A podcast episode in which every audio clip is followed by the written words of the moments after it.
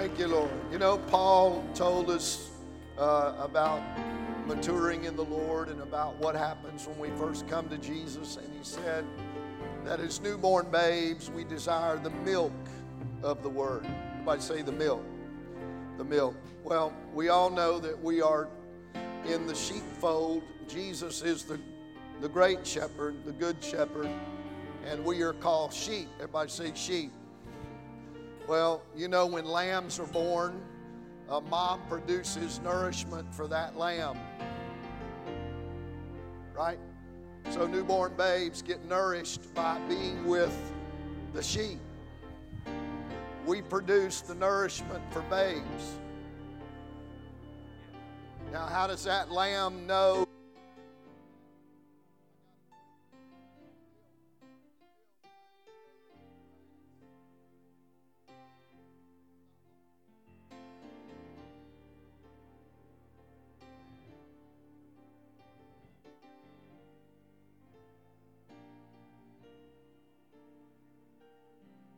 God, for some mature saints, that'll say, I'm not retired. I'm showing babies how to eat grass.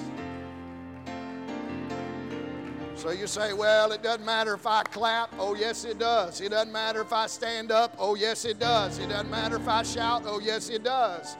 Because the only way babies are going to know how to praise God is mama shows them how to praise God. So I can't take a Sunday off. Come on, somebody praise him now because you know somebody's watching. Amen. You know, there's a baby that needs to know how to act in the house of God. Amen. Amen. I praise him today. I want my kids to feel like that's normal. It's normal to respond in church. It's, it's not just a seasonal thing that every once in a while I get excited. Well, a few months and I get excited and then I go back to sleep and a few months later I wake up. I'm creating a pattern for sheep, for lambs. Somebody say amen. What an honor to be in the house of the Lord today. Pray for my wife and Shayla. They're in Wichita today. And that church over there, bless them, Lord. I'm not sure whether to bless Wichita or bless my family, but I pray they're both blessed today. Amen. They're headed home this afternoon, but uh, getting ready for a wedding, and that's all exciting. Amen. Praise God. But uh, uh, Long's parents said, "Where's Where's your dad?" And and the best way for them to describe to a Vietnamese man where a preacher is, they just said, "He's at work." So I'm at work today. Somebody say amen. Amen. I want to preach with the help of the Lord today from this thought when thorns became a crown.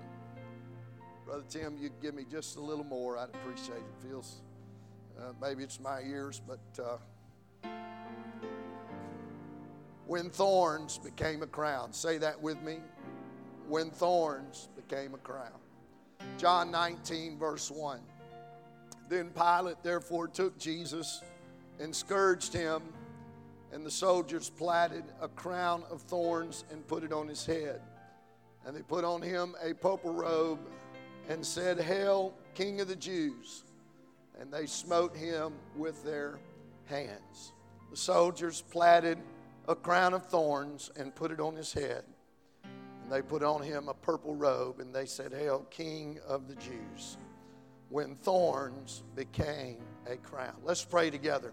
Lord, thank you for this day, the privilege we have to be in church today. God, I thank you for this people that are gathered here this morning. Lord, I pray you administer to each one of us today as we hear your word. God, let it find its place today. I pray the saints of God would receive it with meekness. I pray, Lord, we'd be an example today of faith and belief and trust and obedience. I thank you, Lord, for what you're going to do in this place. And we give you praise for it, Lord. You're going to touch a life today. In Jesus' name, amen. God bless you. You can be seated in the name of the Lord. When thorns became a crown. Oddly enough, King Jesus, and we know he was the, and is the King of Kings and the Lord of Lords. King Jesus, we're told, wore a crown only one time, and it was at Calvary when they put on his head a crown of thorns. And we know that this crown was not forged by a blacksmith or engraved by some artisan, had no jewels, had no precious metal to serve as, as its base. This crown was not placed on his head at a magnificent ceremony attended by royalty of the earth or, or uh, maybe in their fine clothes. Uh, this coronation didn't take place in a cathedral packed with throngs of admirers straining their necks to catch a glimpse of his face. No, there was no elegant ceremony, no thunderous applause, no throne for him to sit on. But in John 19, it records that Pilate, Pilate took Jesus and had him beaten, had him flogged, the term is. And the Roman soldiers, after this beating, they twisted together a crown of thorns and put it on his head. Matthew describes a little more in detail in chapter 27 when he writes that the governor's soldiers took Jesus to the governor's residence and gathered the whole company of soldiers around him. It says that they stripped him and put a scarlet robe on him and then twisted together this crown of thorns and placed it on his head. Mark 15, 17 tells us in the original language, it looks like they literally braided the thorns around his head. What thorns were they? They, there were many variety of, of thorns prevalent in Palestine during this time. But the word used in the gospel accounts is a general word, but from what can be told uh, in study or investigation, uh, those thorns would be anywhere from three quarters of an inch to an inch to about three to four inches in length. And uh, this uh, thorns, uh, these thorny bushes that they made this crown out of would have green leaves up on it as well. And so this thorn would look like the one worn by the Roman emperors of that day. But this crown became an unintended symbol of the sins that Jesus was about to take upon himself. In fact, in Genesis chapter 3, we find after man had sinned, thorns and thistles sprung up in the earth. They were painful reminders of the curse that disobedience brought into the world. And anytime you're walking through the woods or, or rabbit hunting and those little pesty plants grab a hold of you, just be reminded that it wasn't always that way that these thorns are a reminder of one man's disobedience. And the ground is cursed because of that man's disobedience. And that curse from which the world would ever long to be freed was worn upon the head of Jesus Christ. In fact, in Romans 8, verse 22, it states, For we know that the whole creation groaneth and travaileth in pain together until now. You want to know why we're having the weather we're having? The, all creation is groaning. You want to know why uh, this world seems to be in turmoil? This the creation is groaning in travail. Somebody say Amen. Everybody has experiences that are pictured by the word thorns. Walking through life, we get scratched, we get pricked, we get stabbed by what life would bring us. They're thorns, thorns of life. Thorns are mentioned literally many times in the scripture, but they are also used as a number of pictures in the Bible. And I'd like to share those with you today. Because Jesus took an old plaited ring of thorns and he turned it into a crown. It's just thorns otherwise, but because of who they put it on, it became a crown. Notice they put a purple robe on him and a crown on him because then they said, Hail, King of the Jews. It was because of his identity that thorns became a crown. When Jesus subjected himself to that ring of thorns, it did not just become a discomfort, it did not just become a symbol. It was spoken of in the Bible as a crown. And the reason it was a crown is because of who Jesus is. I believe He's King of Kings and Lord of Lords. And I pray that in your life, all the trouble or difficulty that you face, I pray that you turn it from trouble or difficulty. I pray that you could turn it into a crown. Come on, it's going to take you being something other than ordinary to turn difficulties into a crown. It takes a special person to take things that would normally be painful and turn them into a crown. I'm preaching today when thorns became a crown. Come on, give the Lord a good hand clap today. Amen. Galatians 3 and 13 says this. Christ hath redeemed us from the curse of the law, being made a curse for us. For it is written, Cursed is every one that hangeth on a tree. Somebody say, Thank you, Jesus. He served as our substitute on that cross, bearing my sin. Not only bearing my sin, but he buried my sin. oh, come on. And broke the power of sin over us. And in a glorious resurrection, he showed us that we too can live as he lives. We don't have to live lives of defeat. We don't have to live lives of worry. We don't have to live lives bound by sin. Jesus bore the crown of thorns so that I might be saved. Oh, why don't you praise Him now for a moment? Hallelujah. Hallelujah. And just, and just as King Jesus turned what were thorns into a crown, so can my thorns become a crown through the marvelous empowering of the Holy Ghost, which is Christ in you, the hope of glory. If I don't have Jesus, life is going to give me a bunch of thorns. But I can turn all those things that come against me into a crown because of the power of the Holy Ghost. Oh, hallelujah. I feel the Holy Ghost in this place. I feel the power of His Word in this place. Oh, somebody give the Lord a good hand clap today. Amen. Amen. And I'm going to try to hurry today. I made up my mind. I, maybe I'm getting old. I made up my mind that I'm not going to say it four times, four different ways.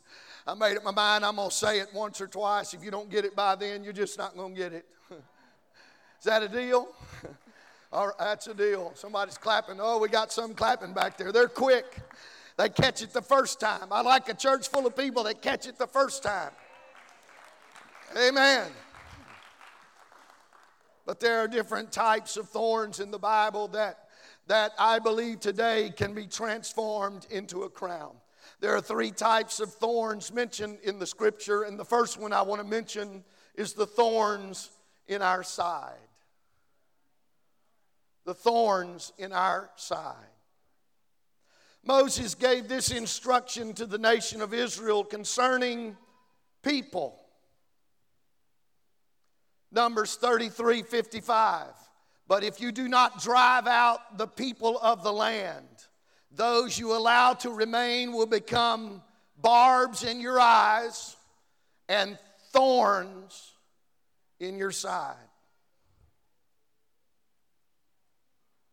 Joshua repeated this warning in Joshua 23 when he was ruler over Israel, leader over Israel.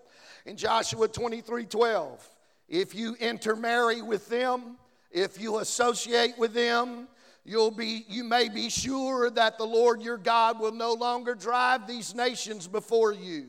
Instead, they will come, become snares and traps for you. They will become whips on your backs and thorns in your eyes until you perish from this good land. Interesting, the first thorns mentioned in Scripture are actually people. In both of these passages, people are referred to as thorns. We have people today who are thorns in our sides. Uh oh.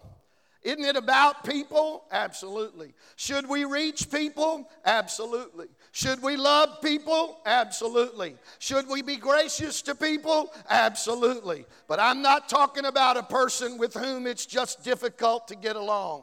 I'm not talking about your hostile boss, the gossiping co worker, the stone cold enemy, or your silent ex. We know we have problems with people at times, and we should pray that God restore relationships. That's not what I'm talking about. In both of these passages that I just read, the danger is mentioned of intermingling, cohabitating, friendly rapport with a group of people that are sworn to destroy your faith. No, you didn't hear me.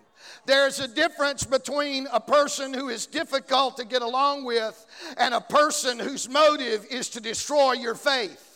Oh, you're not hearing me, but I'm going to preach anyway. Jesus knows how to make thorns into a crown. I pray that we have that same gift by the power of the Holy Ghost. Because there are some people I've come to serve you. Notice today, there are people whose sole motive is to destroy your faith in God. Oh, I'm going to preach it today. I'm going to stand boldly and declare that Jesus said, Those that are not for me, they are against me.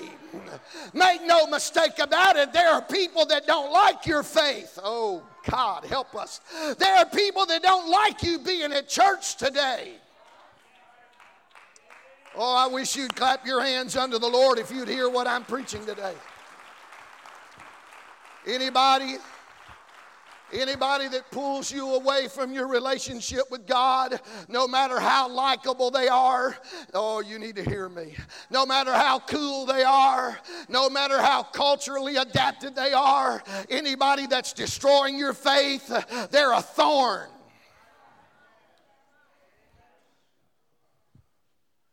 They're a thorn. The Israelites, like the Canaanites, enough to marry them.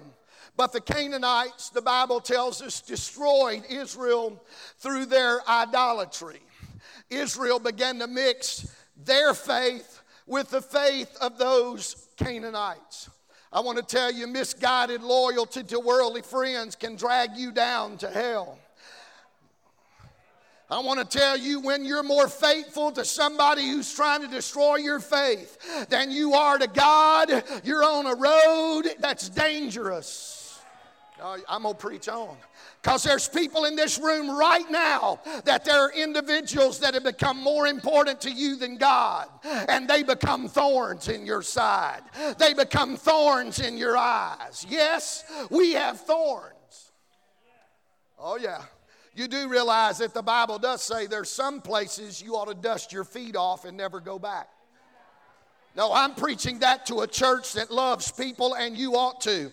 But it has to be counterbalanced with a fresh knowledge that people that are destroying my faith are people that refuse the gospel. I'm going to dust my feet off, uh, and I'm going to find somebody that's going to build my faith, somebody that's going to receive the gospel. You need to hear this preacher today. There are some places you need to walk out of and say, uh-uh, I'm not ever going back there again. there are some people you need to quit texting and dis. Uh, come on, you need to get off their Facebook page. Let's talk about association. You do know associations are not just people I hang out with. You do know you're associated with people by social media. Uh oh. And you need to be very careful what you allow to become a thorn in your life. Oh, I'm preaching to you today. The argument is advanced that we need to reach out into the real world. There's even people crazy enough, and yes, maybe they're not crazy, maybe they're just ignorant and they say, you know what, really, to reach the world, we need to go to the places they go and act like they act and do what they do. I don't agree with that. No. The Bible says, let your light shine before men. I don't need to hide my light under a bushel. No. You say, oh, if I'm going to reach uh, if I'm going to reach the hell's angels, then I got to join the hell's angels. What kind of light is it if I hide the light under the hell's angels? Well, I'm one of you. And at some point you're going to jump out from the bushes and say, "Guess what? I'm not really one of you." They ought to know you're not one of them. What the what a fellowship does light have with darkness? We shouldn't just be church people when we're at church. I'm going to let go of people that are being a thorn.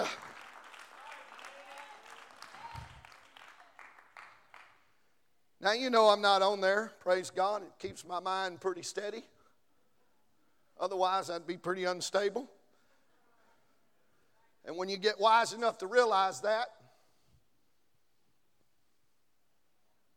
Yeah, I'm just smart enough to figure that out. Some of you are not smart enough to figure out that your mind's unstable because the, all the unstable stuff you're letting in there. You'll figure it out. I'm not going to say that again. But there's been people that copied post because they knew I didn't see it. And they sent it to me. People whose motive, in fact, I think they would like it if we shut the doors of this church and we said, okay, everybody just, we're not going to have church anymore. You know what I'm talking about. You've seen it. I've seen that you've seen it. Oh, I'm getting close to you now. I've seen you on that post. I know you saw it, so don't get quiet on me. What's he talking about? You know what I'm talking about. Thorns. That's what I'm talking about. I'm talking about people whose motive is destruction. The words they declare are not love, the words they declare are not grace. They talk about people and talk about God's kingdom and they destroy it with their mouth. Now, though, I didn't say it, I typed it. Yeah, you said it. You communicated it. Everybody okay? Turn to your neighbor and tell him he's wound up today. Yes, I am, and I hope to become unwound before this message is over. I sure don't want to go home like this. Uh, we need to reach people where they are. Absolutely. By what? Shining my light. I'm the salt of the earth, I'm the light of the world. That's what Jesus said that people may see your good works and magnify your Father which is in heaven. I don't go to the bar and cuss with everybody there just because they realize, well, he's human too. See, he loves God and he can cuss. No, what fellowship do I have with somebody that doesn't know how to control their language?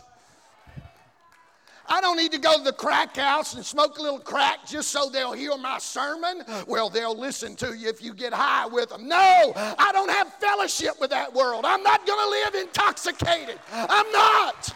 That they may see your good works and magnify your Father. Don't you listen to the voice of the devil that tells you the only way they'll believe is if you become like them. No, they need to see somebody that believes in Jesus regardless. Oh.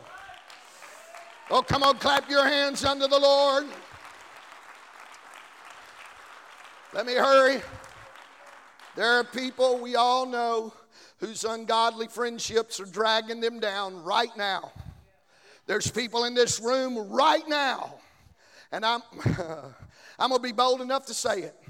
There's people in this room right now that everybody in this room knows that you're hanging with people that are dragging you down spiritually, and you're trying to put on a good front. this is the problem with somebody that's deceived. Everybody knows it but them.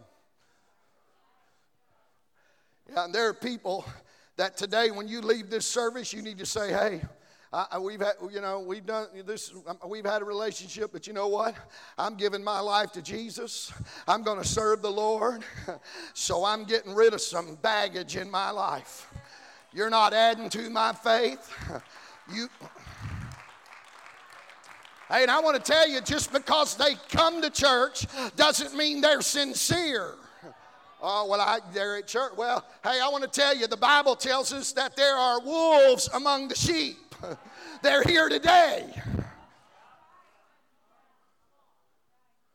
Uh oh. I'm going to preach the Word of God to you today. It may be something as subtle as gossip, unwarranted criticism, a negative spirit, Uh, a continual yang, yang, yang, yang about the body of Christ, failure to display enthusiasm about the Word of God or your commitments to God.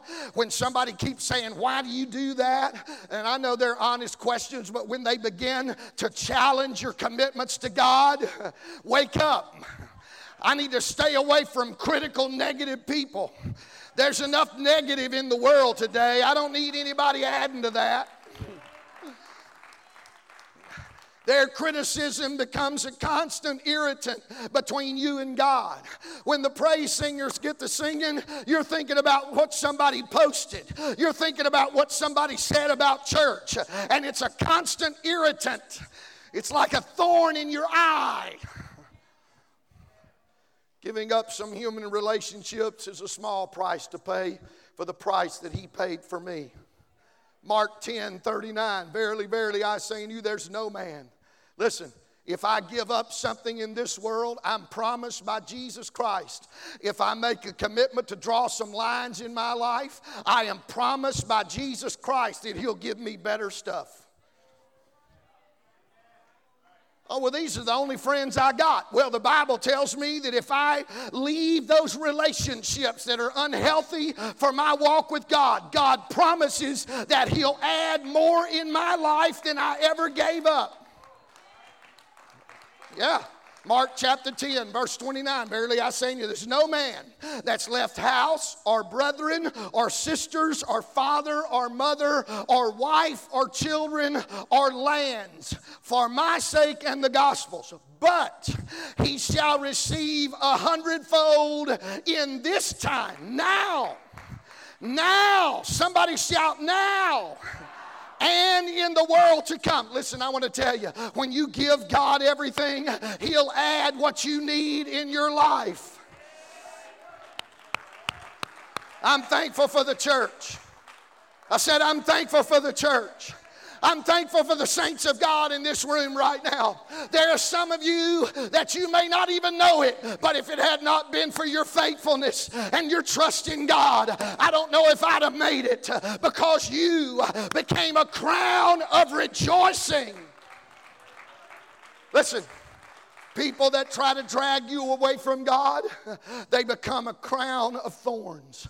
But in 1 Thessalonians 2 and 19, Paul says to the church at Thessalonica, For what is our hope?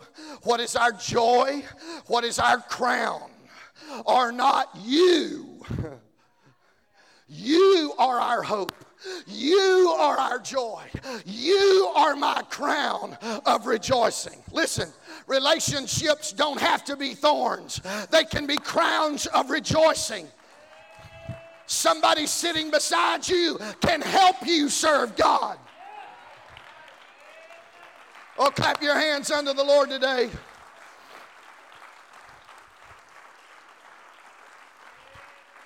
I don't care that they're in this room. They're in this room right now. And Monday through Saturday, they try to get you to walk away from God. That's a thorn. Somebody in this room can become a crown of rejoicing to you. There's some saints of God in this room that can become a crown of rejoicing in your life. Move toward Jesus and bring your friends with you.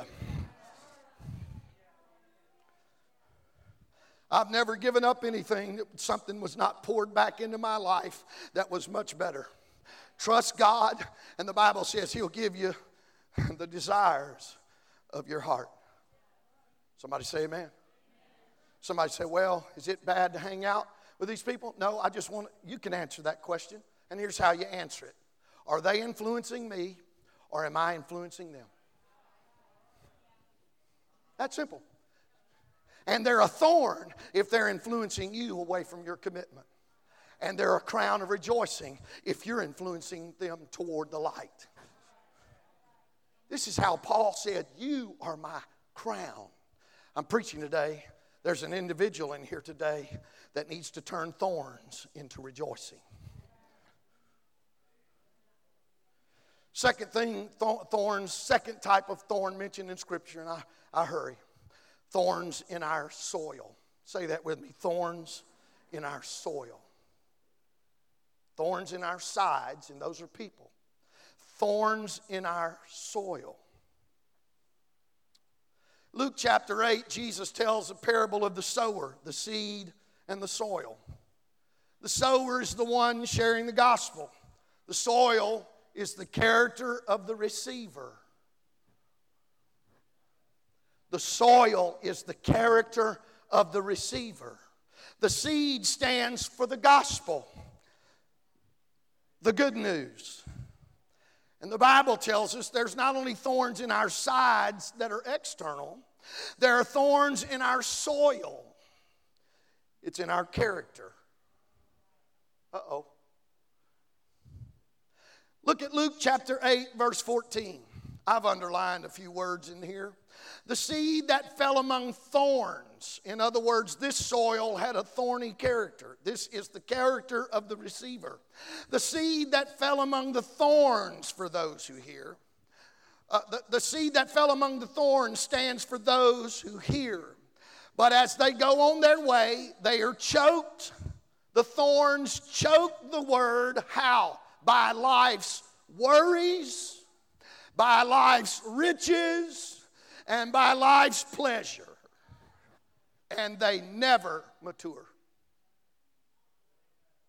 There's some of them here today, some of us here today.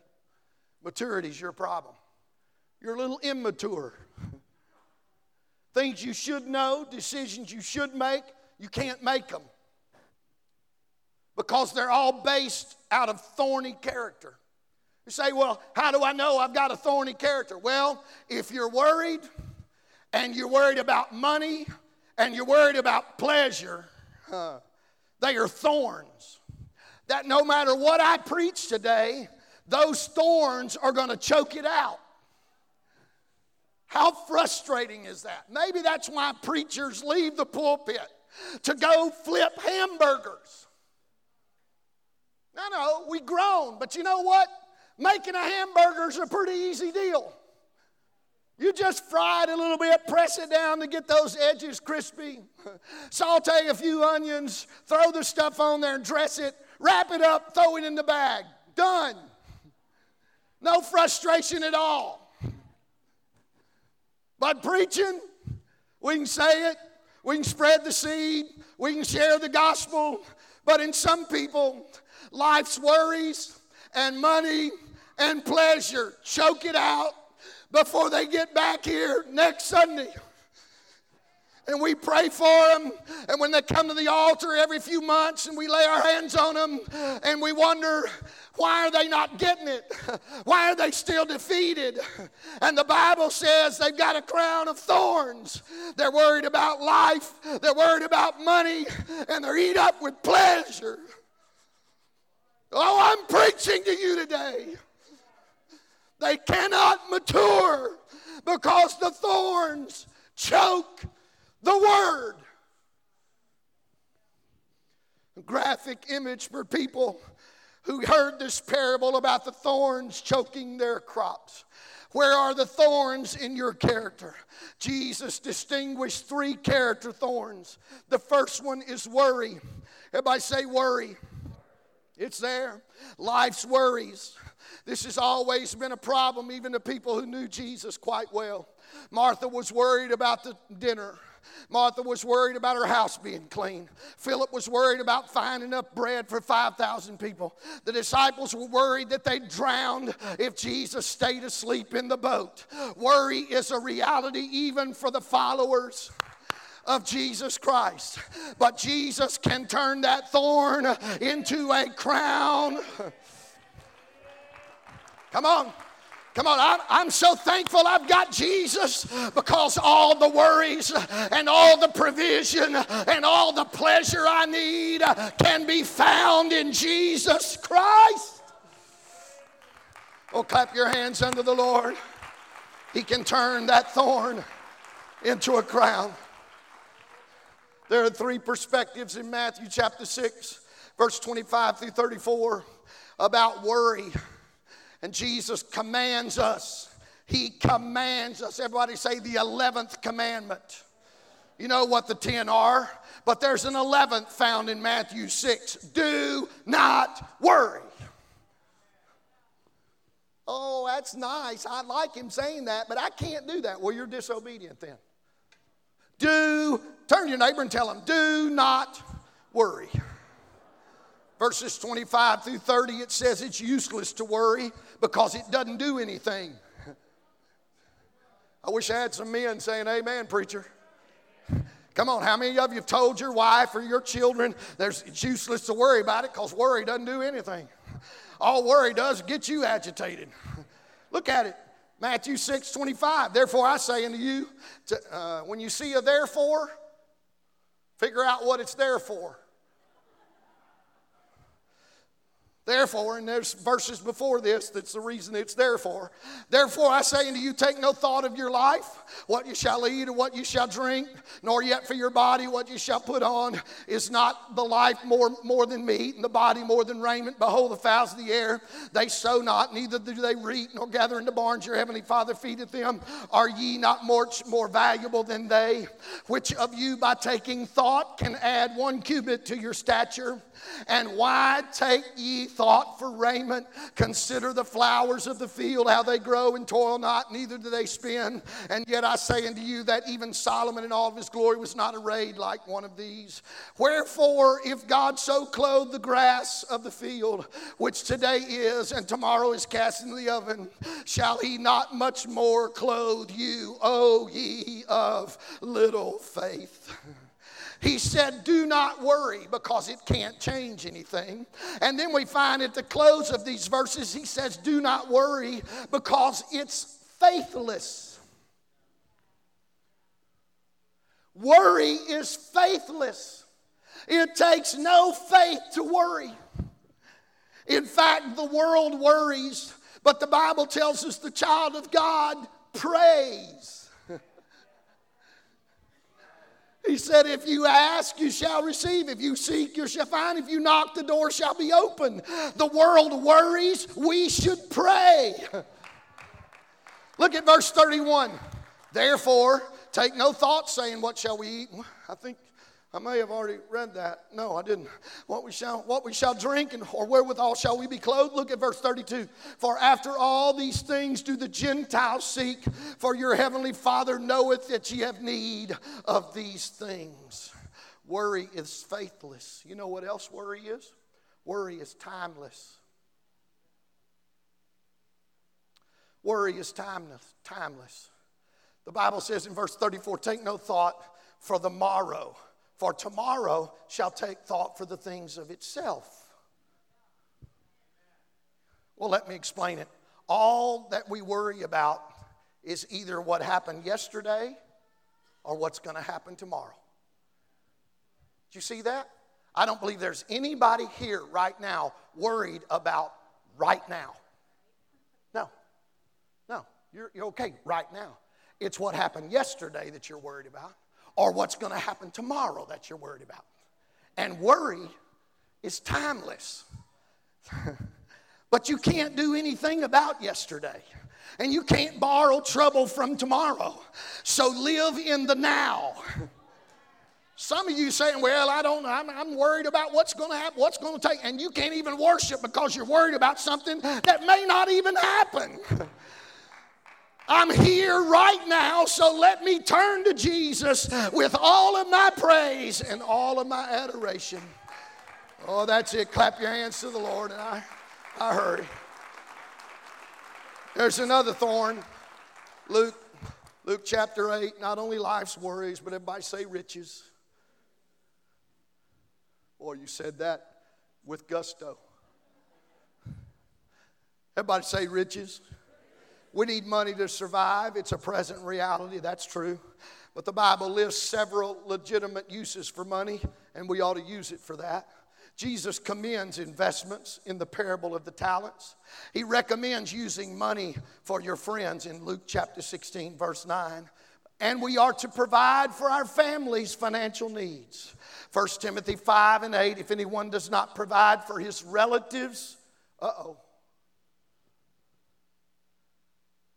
The word's household in the KJV, but it means your family, your relatives. You know what bugs me?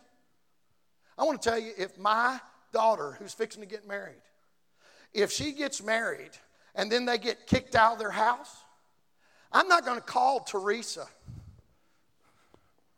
Uh oh, I'm preaching to you now. I'm not going to call Teresa and have her check with Kyle if they can rent me a house for about four months. Why? Well, Chelsea kind of needs a place. You know what? If Chelsea and Long need a place, now it's not permanent. I think I got a bed. And even if I didn't have a bed, I got a cot that I camp in. And even if I didn't have a cot, I got a blow up mattress. I've never seen the like of people whose family's hurting and they look for somebody else. Uh oh. I am digging, aren't I? I might as well get the backhoe out, and quit doing it by the shovel. I might as well just if anybody doesn't provide for his relatives, especially his immediate family, he has denied the faith and he's worse than an unbeliever. Oh, Lord. Money has legitimate uses, but it can be a sin if it's a preoccupation. Matthew 6 24 distills it for us. You cannot serve God and money. It's a sin. Listen, oh, I'm gonna move on. It's a sin to make decisions based on money. It is a sin to make decisions based on money. I'm going to take this job because it's going to pay me good. That's not the reason you take a job. Oh, you're not hearing me. Oh, I think I'll move in with them because it'll save me money. If you, oh my God in heaven, if you make a decision solely based on money, it is a sin. Oh, I'm not getting much of a hand clap, but it's right anyway. And we need to know what's a thorn in our lives. Riches can be a thorn. Somebody say amen. Oh, I got to hurry on. Luke emphasizes one other thorn in our character it's the thorn of pleasure. Our culture is obsessed with pleasure. Do you know that pleasure comes from God? You recognize that, don't you? Moses, Moses said, I'd rather suffer with the people of God than have the pleasure of sin for a season. You do realize that the pleasures of God are forevermore. God, pleasure comes from God. 1 Timothy 6 17, God richly provides us with everything for our enjoyment. Did you hear that? God knows how to give you joy. And the reason you have to run for it every Friday or Saturday and you have to go find it again is because things of this world, their joy is only temporary. God can provide everything you need for the joy in your life. Everything that's good comes from God. Amen. Every good and perfect gift, even people who are not people of God, receive good things from God. It rains on the just and on the unjust. But pleasure, real pleasure, comes from God. But pleasures become a thorn in our character when we make choices with our time that put pleasure ahead of God. 2 Timothy 3 serves as a description of the priority of many Christians. And it says this Paul wrote to Timothy about people of God who became lovers of pleasure more than lovers of God. We must resist the temptation to choke the word by worries, riches, and pleasure. In fact, look at James 1, verse 12. Blessed is the man that endures temptation for when he is tried, he shall receive a crown of life. Look at that. He knows how to turn temptations into a crown of life. You keep worrying about life, you keep running after money, and you keep seeking pleasure, it's just going to be thorns in your brow. But if you learn how to endure temptation and give him everything, he can turn the thorns of our soil into a crown of life. Oh, clap your hands unto the Lord, and I, I hurry. Thorns in our sides, people. Thorns in our flesh. Life's worries, money, pleasure. Last but not least, thorns in our side, thorns in our soul, soil. The last thorn mentioned in Scripture is thorns in our flesh. Everybody say flesh. First one's external, is people. Next one's in our character. This third one is a thorn in the flesh. 2 Corinthians 12 records the struggle Paul had with a thorn in the flesh. I don't know the identity of Paul's thorn. It's subjective, and a lot of people have claimed to know it and find it. It's purely subjective. Scripture plainly tells us that it was a messenger from Satan, though, that was sent to buffet him. Buffet. That's like taking punches. Brother Bill, a messenger of Satan was sent to punch you. Oh, just rebuke it. No. In fact, it was a matter Paul repeatedly took to God in prayer. Three times he said, Lord, I could really be more effective if I didn't have this punching, if I didn't have this buffeting. He kept praying, Lord, remove this thorn. But look at verse 7. Paul finally got a revelation and lest I should be exalted above measure through the abundance of the revelations. There was given to me a thorn in the flesh. The me- oh, the messenger of Satan to buffet me, lest I should be exalted above measure. Paul writes that God allowed this thorn and the only reason it was there, its purpose, its purpose was only there to keep Paul humble.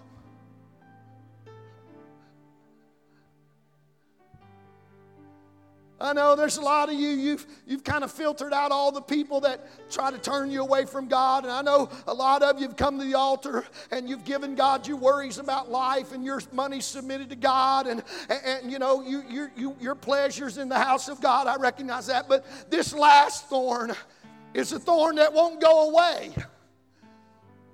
It's a thorn that God allows to keep you humble. Everybody has a cross to bear. At certain seasons of our lives, all of us wrestle with problems weighing heavily upon us. The heart of the matter is our reaction to those struggles. It's not the struggle that's the focus, it's my reaction to it. And some people grow bitter. Some people explode with anger. Somebody gets so mad at God they never ever pray again. Some withdraw into selfishness and say, I don't deserve this. Some lean on the crutch of alcohol or drugs. They quit trying and start lashing out at the perceived problem. Sometimes people rage at God or simply refuse to believe anymore. How did God respond? How does He answer us? He says, Paul, I've given you this, I'll not take it away, but my grace is sufficient for you.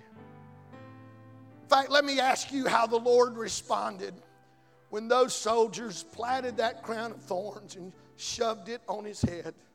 Remember who this is. This is the Lord of glory. This is the expressed image of the person of God.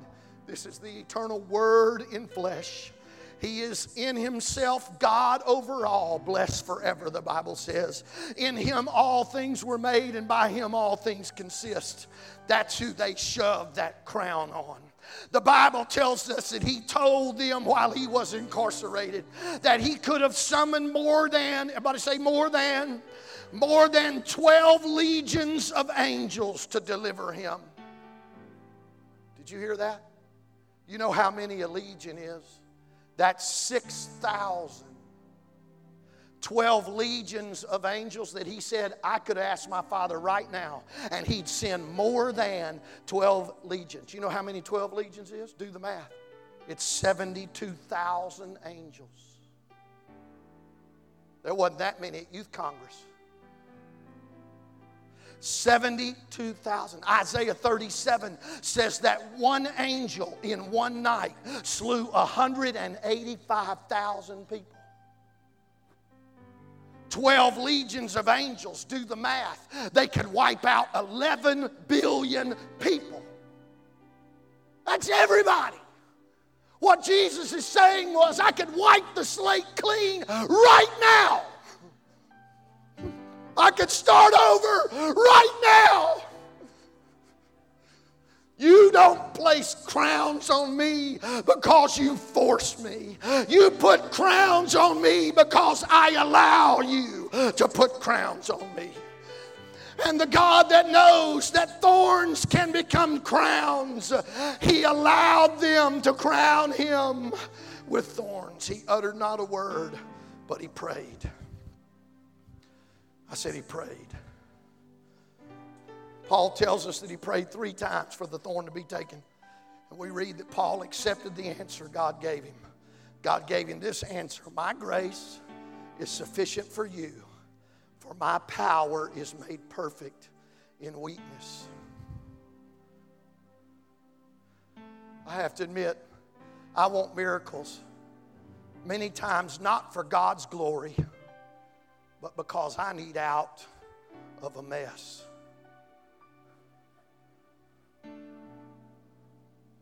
Fact of the matter is, I hear you squirming. A lot of us want miracles, not for God's glory, but for our satisfaction. I want you to think about all the times you asked God for a miracle. Was it for God or was it for you?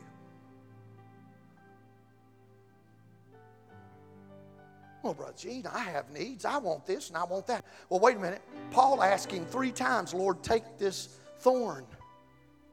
If avoidance is my motive, I'll never get a miracle. We all go through the valley so that our faith may not only be tested, but it may also be proven. The goal, if I say the goal for this thorn is character. Notice the response of Paul after Jesus tells him, My grace is sufficient. Look, 2 Corinthians 12 9. And he said unto me, My grace is sufficient for thee, for my strength is made perfect in weakness, period. Jesus gets done, and look what Paul, where he starts. Most gladly, therefore, will I rather glory in my infirmities, that the power of Christ may rest upon me. For this reason, I take pleasure in infirmities, in reproaches, in necessities, in persecutions, in distresses. Why? For Christ's sake. For when I am weak, No, I'm not talking about people you need to disassociate with. You may be beyond riches and life's worries and pleasures. You may, you may have that submitted at the cross. But there's some things today you may be praying for that God's saying, No, I'm going to leave that boxer there. I'm going to let him hit you every once in a while. I'm going to let him punch you every once in a while, just so you won't have to battle with being conceited.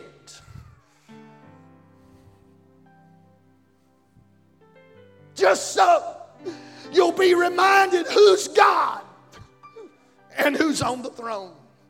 My grace is sufficient. It's when I suffer that the grace of God flows in my soul. It's when I lay my strength down that I experience a power beyond measure. It's through the darkest valleys of my life that I have found, not out of a book, but I found it in the valley that His strength is sufficient for me. Anybody here, God brought you through anything? Anybody here stood in the dark valley of despair and you know today that His grace is sufficient? Oh, come on, clap your hands unto the Lord.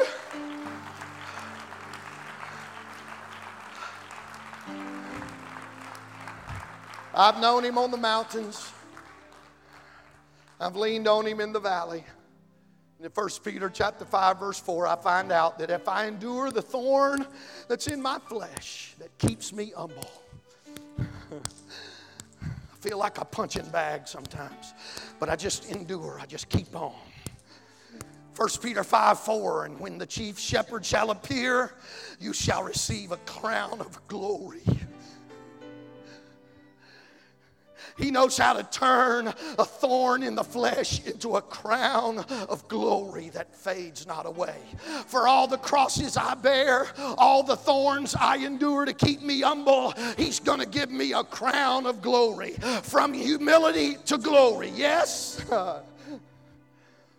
our weaknesses, our sins, our worries, our hangups, our sufferings, He bore it on the cross. He wore a crown that was a curse of this earth, a crown of thorns, so that I might wear a crown of rejoicing, a crown of life, and a crown of glory that fadeth not away. Well, if I could make this message a one liner, here it is. He wore my thorns so that I might wear his crown. And when he appears, he'll give me a crown of glory that fades not away. The choir sings that song. I was reminded of it in the last few days. When he shall come with trumpet sound, oh, may I then in him be found. Dressed in his righteousness alone, faultless, stand before the throne. Christ alone, cornerstone, weak made strong. Anybody hearing what I'm saying? Another songwriter wrote it on Christ, the solid rock I stand. All other ground is sinking sand. I want you to stand with me. It's 12 o'clock. It's time to go. But I want to ask you why we're still here. Why are we still here?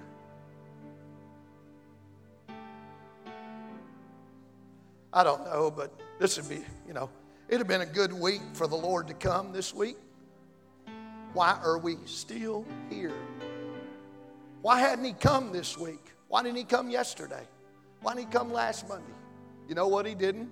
Here we are on Sunday. We're still here. And you know why we're here? First reason for every saint of God in this room to be an ambassador in this world this week, to let your light shine.